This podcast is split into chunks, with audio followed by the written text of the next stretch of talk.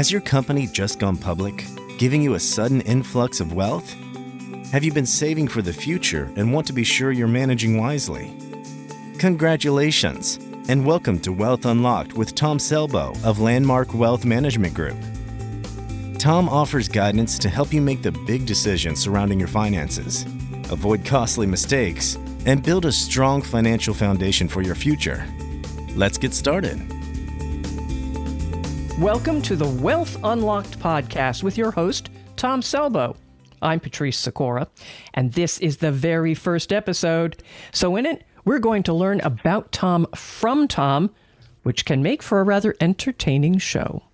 So, Tom, let's start from the beginning. How did you get into this business to start with?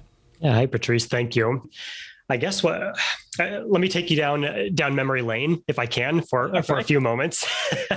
okay. So if, I, if we go way way back to to my college years, I was a finance major at San Jose State here in the San Francisco Bay Area. While I was at college, uh, I, w- I was working my way through college to, to pay for it, and I worked at a a, a local Volkswagen dealership. And working at that Volkswagen dealership, what I did, I, I worked in the parts department, mm-hmm. and and for the parts department, I was the parts driver. Body shops, uh, mechanical shops around around the Bay Area would order oh, parts, it. and and I would would deliver them. Uh, so that was my my college job. Patrice, let me ask you this: If you're spending most of your day in the car, uh, driving around the Bay Area delivering parts, uh, what do you do? I'm, I'm listening to the radio. Uh, bingo. Okay. yes.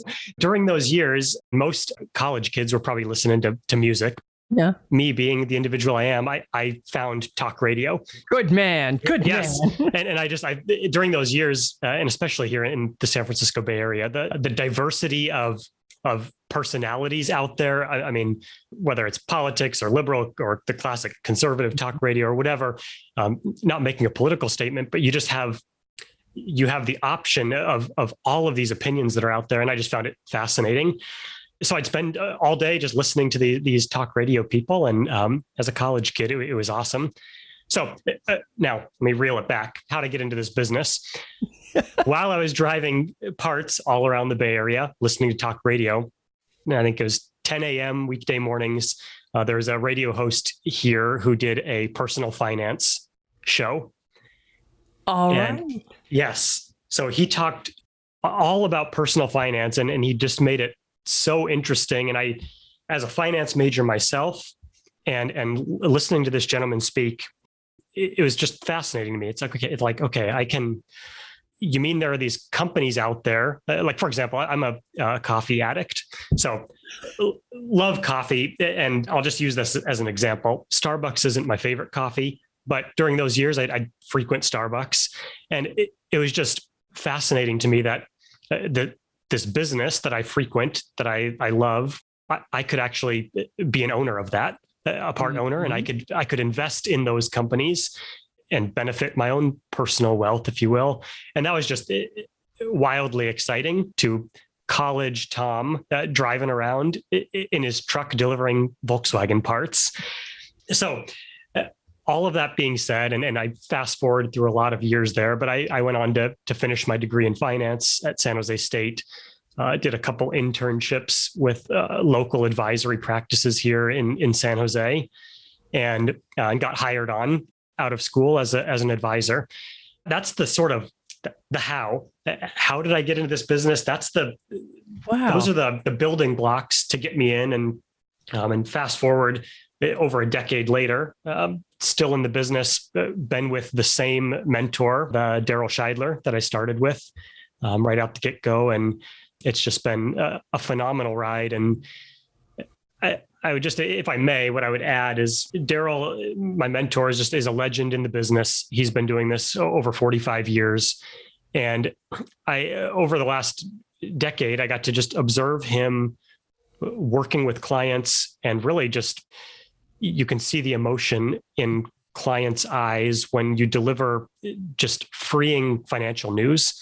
Um, like Mr. and Mrs. Client, you can uh, you can retire today if you want, or um, you can buy that dream house you always wished you could do and just the, the those emotionally charged moments just keep me going you're still listening to radio though too right absolutely all right that's my man I, yeah and i full disclosure I worked in radio for many, many years and was on KGO in San Francisco. Awesome. That's a, it's a staple okay. out here. Yes. And I, uh, I find myself here in front of a mic and um, maybe uh, a plucky young college kid will be listening to me and I can true. inspire them to get into the business. true. Comes full circle. I like that. Yeah. All right. Well, who are you working with? Who's the who's your ideal client? I, I, work with clients of, of all walks of life, but I'll, I'll, narrow it down to two. I generally work with a lot of, I, I will call them IPO clients. So, so IPO, what, is, what does that mean? Uh, initial public offering is when a, a private company who's, who's running their business decides to quote go public mm-hmm. and they they get public funding and they they list their shares on public exchanges for anybody in the general population to invest in so where i am in silicon valley uh, that's the this is hotbed, what happens here yeah. It, exactly it's the hotbed here and all of these private companies mostly in, in the tech area around here are working in their their specific niches and um, I wouldn't say that they they hope to go public. That's not the goal necessarily uh, of of companies, but oftentimes that's a logical next step uh, once these companies reach a certain momentum to help them get where they want to go. Mm-hmm. So, all that being said, there there are so many individuals who work for these private companies, and then all of a sudden they find themselves in a scenario where this company they're working for is going public, and they, uh, as employees of that private company, are often given private shares of stock, which, while the company's private, is often at worst worthless. Uh, it's just, well, okay, you own so many shares of this private company, but you can't sell it to anybody.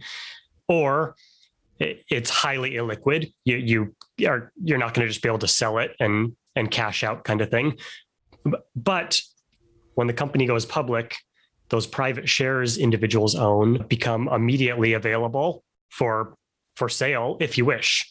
So you have this moment of of quotes just wealth being unlocked where you can individuals can then have choices to hold that that stock or do something different and i say all of that to just say these are these tend to be very big moments for individuals where they have a lot of decisions to in the pre-IPO process, and then specifically where I help in the post-IPO process of, um, okay, we now have this wealth.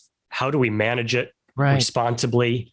Uh, we how do we make how do we set it up to do uh, Mr. and Mrs. Client what you would like to do for, for the rest of your life, kind of thing. And um, so that that's one type of client oh, I work with a lot company uh, clients that just have uh, their companies going public and they need they have big decisions to make and I can help them on that journey.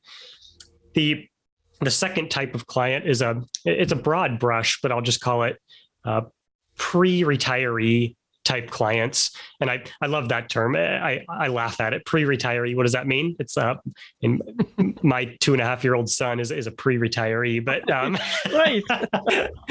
uh, but it, when I say that, I mean, uh, people who are on the path towards retirement, they are saving money. They, and they're looking to get more clarity on what the possibilities are. When can they retire? What kind of lifestyle might they expect when they can retire. And they're really looking for a professional to help them on that journey to say uh, for for me to go in and say okay here's here's what's possible. And then i try to align that with what they might like. So here's here's what you would like to have. Here's what's possible with what right. you do have. And here are some steps we can take to to optimize that. So uh, just in summary uh, I, IPO clients, clients whose companies are going public, and pre retirees are, are the main uh, types of people that I work with. It sounds like you have a lot of educating to do, especially the, the IPO people. If they're coming into this money for the first time, they don't know the possibilities. And the pre retiree people, they may have just been saving and saving and saving. And then suddenly it's like, Tom, what do we do? So, what do you do for education? Yeah, absolutely. And education is is critical. And I'll uh, specifically on the IPO side, these are it, sounds so prestigious. You you're working for a company and they go public and but but these are just normal people working at at normal jobs and they're again, it's just part of that that yeah. world here in Silicon Valley. And they all of a sudden they're in their company's going public and they they find themselves in a world that they know nothing about. And so it's my job just to to educate educate about th- their choices right. because there are always choices in these matters and there's never an absolutely right choice or or rarely. It, um, finance is a i call it a soft science. There's if i knew what was going to happen in the future i could tell you exactly what to do. But we don't and that's the reality we live in. So you're you're helping to make the most prudent choices with that soft science in mind so it's it's educating about their options. Oftentimes it's oftentimes it's educating in in highly specific areas that I have expertise in, but I bring in other professionals. So for example, in these scenarios, whether it's a pre-retiree or an IPO client, oftentimes taxes are a a huge component of the decisions they need to make. I, I tend to be the the sort of the guiding person on on the journey for clients.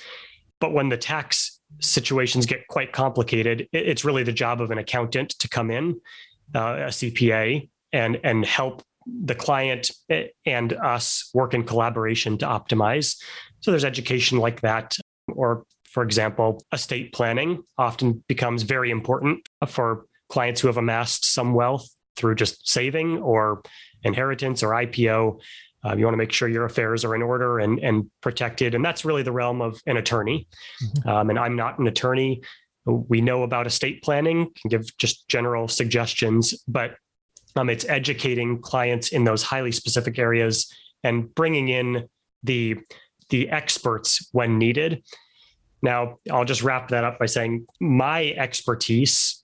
So, where I come in is I, I oftentimes I'm the quarterback. I, I tend to be the cor- the right. point person for clients.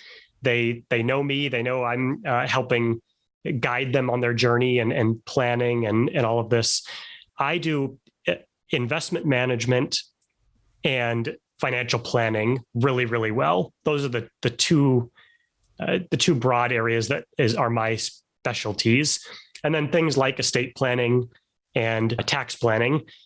Those are those are highly specific areas where we want to bring in professionals w- when appropriate. I know a lot about tax planning and a lot about estate planning, so I can help guide those conversations. But for me, it's educating on that investment management, the financial plan component, and knowing when to bring in the expert uh, when needed.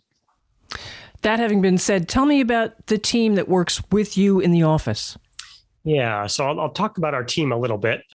I'll start from a, a a high level and I'll drill down. I, am a, a, wealth advisor and, and, a partner here at Landmark Wealth Management Group. Landmark, we have offices around the country, and we have about 50 employees uh, that, that, work for Landmark. Mm-hmm.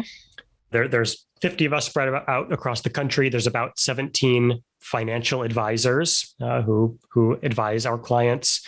Um, and then there's another 20, 25 or so who are team members who are supporting supporting our clients in what we're doing. So that's at a at a high level overview of, of the firm I work for. Now I'm here in San Jose, California, in the Bay Area, and in, in my office, I'll I'll point out uh, all of our team members here. We have myself, uh, a lead wealth advisor and partner. We have Daryl Scheidler, who is also a partner and, and wealth advisor. And we have Tammy Mark, who is an advisor in our office as well. So we're the local team here in the Bay Area that serve our local clients. We're the client facing uh, advisors who, who are working with our clients every day and helping them uh, make these decisions, supporting team members eh, for, for supporting all of what we're doing. Fred Harper in our office is the chief Inve- investment officer of Landmark. He's also a, I call him the uh, financial planning extraordinaire guy in our office. So he really helps with the um, high level planning. Fred's a certified financial planner, and he is just uh, phenomenal at helping us and our clients put together uh, financial plans, especially when they tend to get quite complex. Then we have Sarah Scheidler, who, who works in our office. She heads up our marketing department and our client experience. So we do, uh, we have client events, we have webinars, we have appreciation events, and Sarah really is the point person to coordinate all those uh, and make sure our clients just have great experiences at, at our all of the events we have. Mm-hmm. And uh, lastly, but certainly not least, uh, we have uh, Elizabeth Hill and Jake Cucci, who are client service coordinators. And these are uh, just invaluable people to, to our team and to our clients who are really making sure that all the ducks are in a row for our people and for our clients so that nothing falls through the cracks. So uh, if you need distributions, if we need to change beneficiaries, if we need to um, do things behind the scenes to make sure everything is working right. They're just the experts in that area. They're the people who, the cement that holds things together, I'm sure. Absolutely. Yeah. Yeah. Speaking of designations and advanced education, tell me about yourself. I mentioned I went to San Jose State, got a, a degree in finance, uh, minor in, in, communication, and and since then I've gone on to get an advanced designation, the Retirement Income Certified Professional uh, designation. Oh. So I went through an education program through the American College, got this designation where it's specific to being an expert in we have accumulated we've accumulated wealth uh, as an individual. I'm speaking from a client perspective. I've accumulated wealth either through saving, through my working years, or my company goes public and I, I have some wealth. I ha- now I have this wealth and I need to turn it into income. So it's no longer about saving or accumulating, but it's about how do I, if I stop work, how do I get a paycheck? Mm-hmm. And there's so many ways you can go about that and, and optimize that and, and different ways to approach that. So that designation focuses on just focuses on that area of uh, turn going from a saving mode to a paying yourself mode mm-hmm. and just being able to optimize that plan for clients. So I've I've uh, done that and I I, I have that designation. I am I'm also, uh, there are three components to what's called the Certified Financial Planner designation, CFP. And I've completed two of the three components for that designation. So the, the last one is to sit for the, the exam, which I plan to do in the next year. Oh, congratulations. I hope you hope you pass it, baby. Thank you. I'm sure you will. I'm yeah, sure it's a tough will. one. Yeah. All right. Um, do you have a, a business philosophy? It sounds to me like it's very, very people oriented, whatever it might be. But talk to me about that. So, my business philosophy, it, and I don't know where I, I picked this up in the past. Uh, I really don't, but it resonated with me. Uh, and I'll just share it broadly. So, from a broad perspective, in, in any or, or most business transactions, there are there are three parties. There's the the company, Mm-hmm.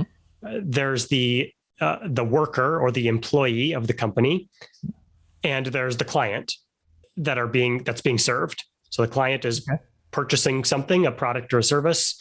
There are these three parties: the the company, the worker, and the client. And and my my philosophy is that there needs to be a very good balance that each of those parties is is benefiting equally when there's a transaction that takes place, the business benefits, the worker benefits, and the client benefits. And we've seen this all, all throughout history, but whenever one of those components gets really, really out of whack, um, like, okay, there are there are transactions happening, business is taking place, but for example, the business is the primary winner in that in that transaction. You have a, a failing business model that's just going to get out of whack, and you need to make. Eh, my philosophy is that we need to keep that balance in check. Eh, bringing that specific to my business, I mean, the financial services industry, I, I think the model is still the same, but it's a little bit different. So let me just put a spin on that. When I'm acting as an investment advisor or, or um, acting in a financial guidance or financial planning capacity, I am under the I'm under the rule which is called the fiduciary rule. Mm-hmm. So, as an advisor, uh, what does that mean? A fiduciary, uh, uh, it's a fancy word for saying uh, the client's interests need to be above all others in in any transaction or advice that's being given. And I think that's very fitting for, for this industry, honestly. I think it's it's fitting. The work that I do, working with people's finances, is such a critical job. Sure. And it has such uh, personal implications for individuals that work with us and take our advice that it's it's putting the client interest first before the company interest interest before the uh, the worker interest and in our industry i think that's just how it has to be and, and that's really my philosophy. The, the client interest needs to come first but it can't be out of whack so much with the other parties involved. All right. When you're not working what do you like to do for fun? Oh i knew you were going to ask that. You had the list in front of you. I did. I was. So I'll, I'll keep it short, but I, I'm one of those individuals that has too many hobbies. I mean, honestly, I, over over the last decades, I, have picked up snowboarding, hiking, fishing, mountain biking, and I, I don't know. I love uh, just cars. I love work. Uh, I love working on mechanical things. These are all all the hobbies I've picked up over the years. But uh, Patrice, uh, let me ask you this. Uh, what do you think the best solution is for someone like me with, with too many hobbies? Oh. I'm not sure you can have too many hobbies, but you have to find the time to split between them, I suppose. Or you're always going to be sampling and never become an expert at something. Absolutely. So, so the well, let me back up. So, the best solution for someone with too many hobbies is is to have children. yes, that will do it yes so uh, so i have two children and and uh, time for hobbies that i've picked up over the years is uh, is on the back burner which which is honestly okay but but but really if i go back to just what do i truly love to do for fun if i had to pick one i'm a i'm a fisherman. I i, I love fishing and th- this is not the kind of fishing of go to the lake and sit on a lawn chair and cast out your line and, and drink a beer kind of fishing. I'm into what I would just call exciting fishing.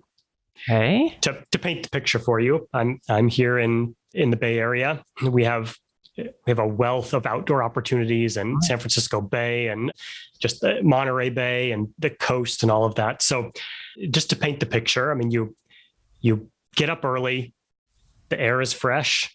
Uh, you board a boat in in San Francisco in the bay you you exit the harbor and it's just it's this epic moment you you exit the harbor and you, you turn out through the bay and you can see the the golden gate bridge in in the oh, distance yeah yeah, mm-hmm. yeah. and it's I, I mean you can almost you can almost hear like the the intense theme music turning on as you're as you're motoring out under the golden gate and there are these other sport fishing boats kind of by your side and you're motoring out i I always think I play like Eye of the Tiger uh, by Fleetwood Mac. like it, my yeah. brain is like dun, dun, dun, dun. And we're just like cruising out under the Golden Gate Bridge. And it's really just this. And the dolphins have to be jumping in front of the boat. They're absolutely. Yeah. gotcha. Yeah. And, and, and when you're in that moment, which is, I, I love that experience. And I, I do that whenever I can, just going under the Golden Gate Bridge out on the fishing boat. It is, um, there's nothing like it. And then you go out, you spend the day fishing, you catch, um, I mean, we catch fresh salmon, halibut, rockfish, and come back and you're exhausted, but you, I mean, you clean the fish and then you, then you just have, you have your, then your you fresh dinner. Then fish. Yeah. Yes. Yes. And, and then where we are here in, in California, I mean, the, uh, the fruits and the vegetables and the options of just the fresh food we have right here with the, the, the freshly caught fish, the, the whole experience, and then preparing that, and that's that's what brings me back. I mean, I mean, I'm also a, a huge cook, so that kind of oh. the the outdoorsman fishing aspect with uh, combined with just bringing it full circle and just i mean providing a, an excellent meal to the family or friends is it just energizes me. That's wonderful. That's wonderful. Which makes me almost afraid to ask the next question if you had all the money in the world, what would you do with it? So there's going to be some overlap here. yeah, yeah. I, and it's when I saw that question, I, I I've heard this before. If, if if you know exactly what you if you want to know exactly what you should do w- when you grow up, you should ask a a fourth grader. what they want to be. there, I've heard it scientifically that there's something about like when you're in fourth or fifth grade, you you know what you love, you know what you're passionate about, mm. but you're also not uh, jaded by the world quite yet. So you, there, you have this sweet opportunity where you, you, ask a fourth or fifth grader. So uh, I had the luxury of uh, my parents saved all these things that I did in elementary school. And I was looking at what did I write when I was in fourth and fifth grade? And time and time again, it was, uh, I want to be a commercial fisherman. so here I am, the uh, city boy in, in San Jose, California, wants to be a commercial fisherman. Not much of an industry for that here, but if I had all the money in the world, I might give that give that mm. a go. Mm-hmm. Okay, okay. What did your folks do? Were they fisher folks? Uh, they were not. I mean, um, I mean, my mom worked at a hospital. Um, my dad worked at a, a church, and uh, so just uh, normal people. But we did we loved going up to the mountains and mm-hmm. fishing and um, taking these trips out on the ocean. And so they they kind of instilled that outdoor love for me. They, no, I didn't come from that background. So where that came from, yeah. Uh, no clue. Yeah. All right, then, Tom, we're going to wrap this up and put a bow on it. What sure. is your proudest achievement? I won't toot my own horn here, but I, I will be truthful and just say that uh, my my proudest achievement is my family my my wife Courtney and we have our two boys raising our children.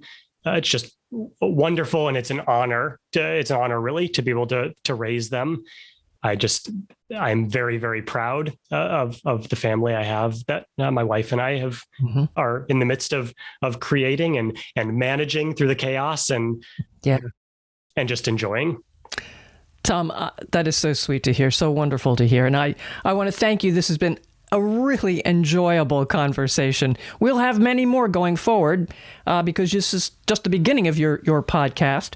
So, listeners, follow Tom Selbo's podcast, Wealth Unlocked, to get the latest episodes, and you can impress your friends and family by sharing it with them. I'm Patrice Sikora, and let's talk again later.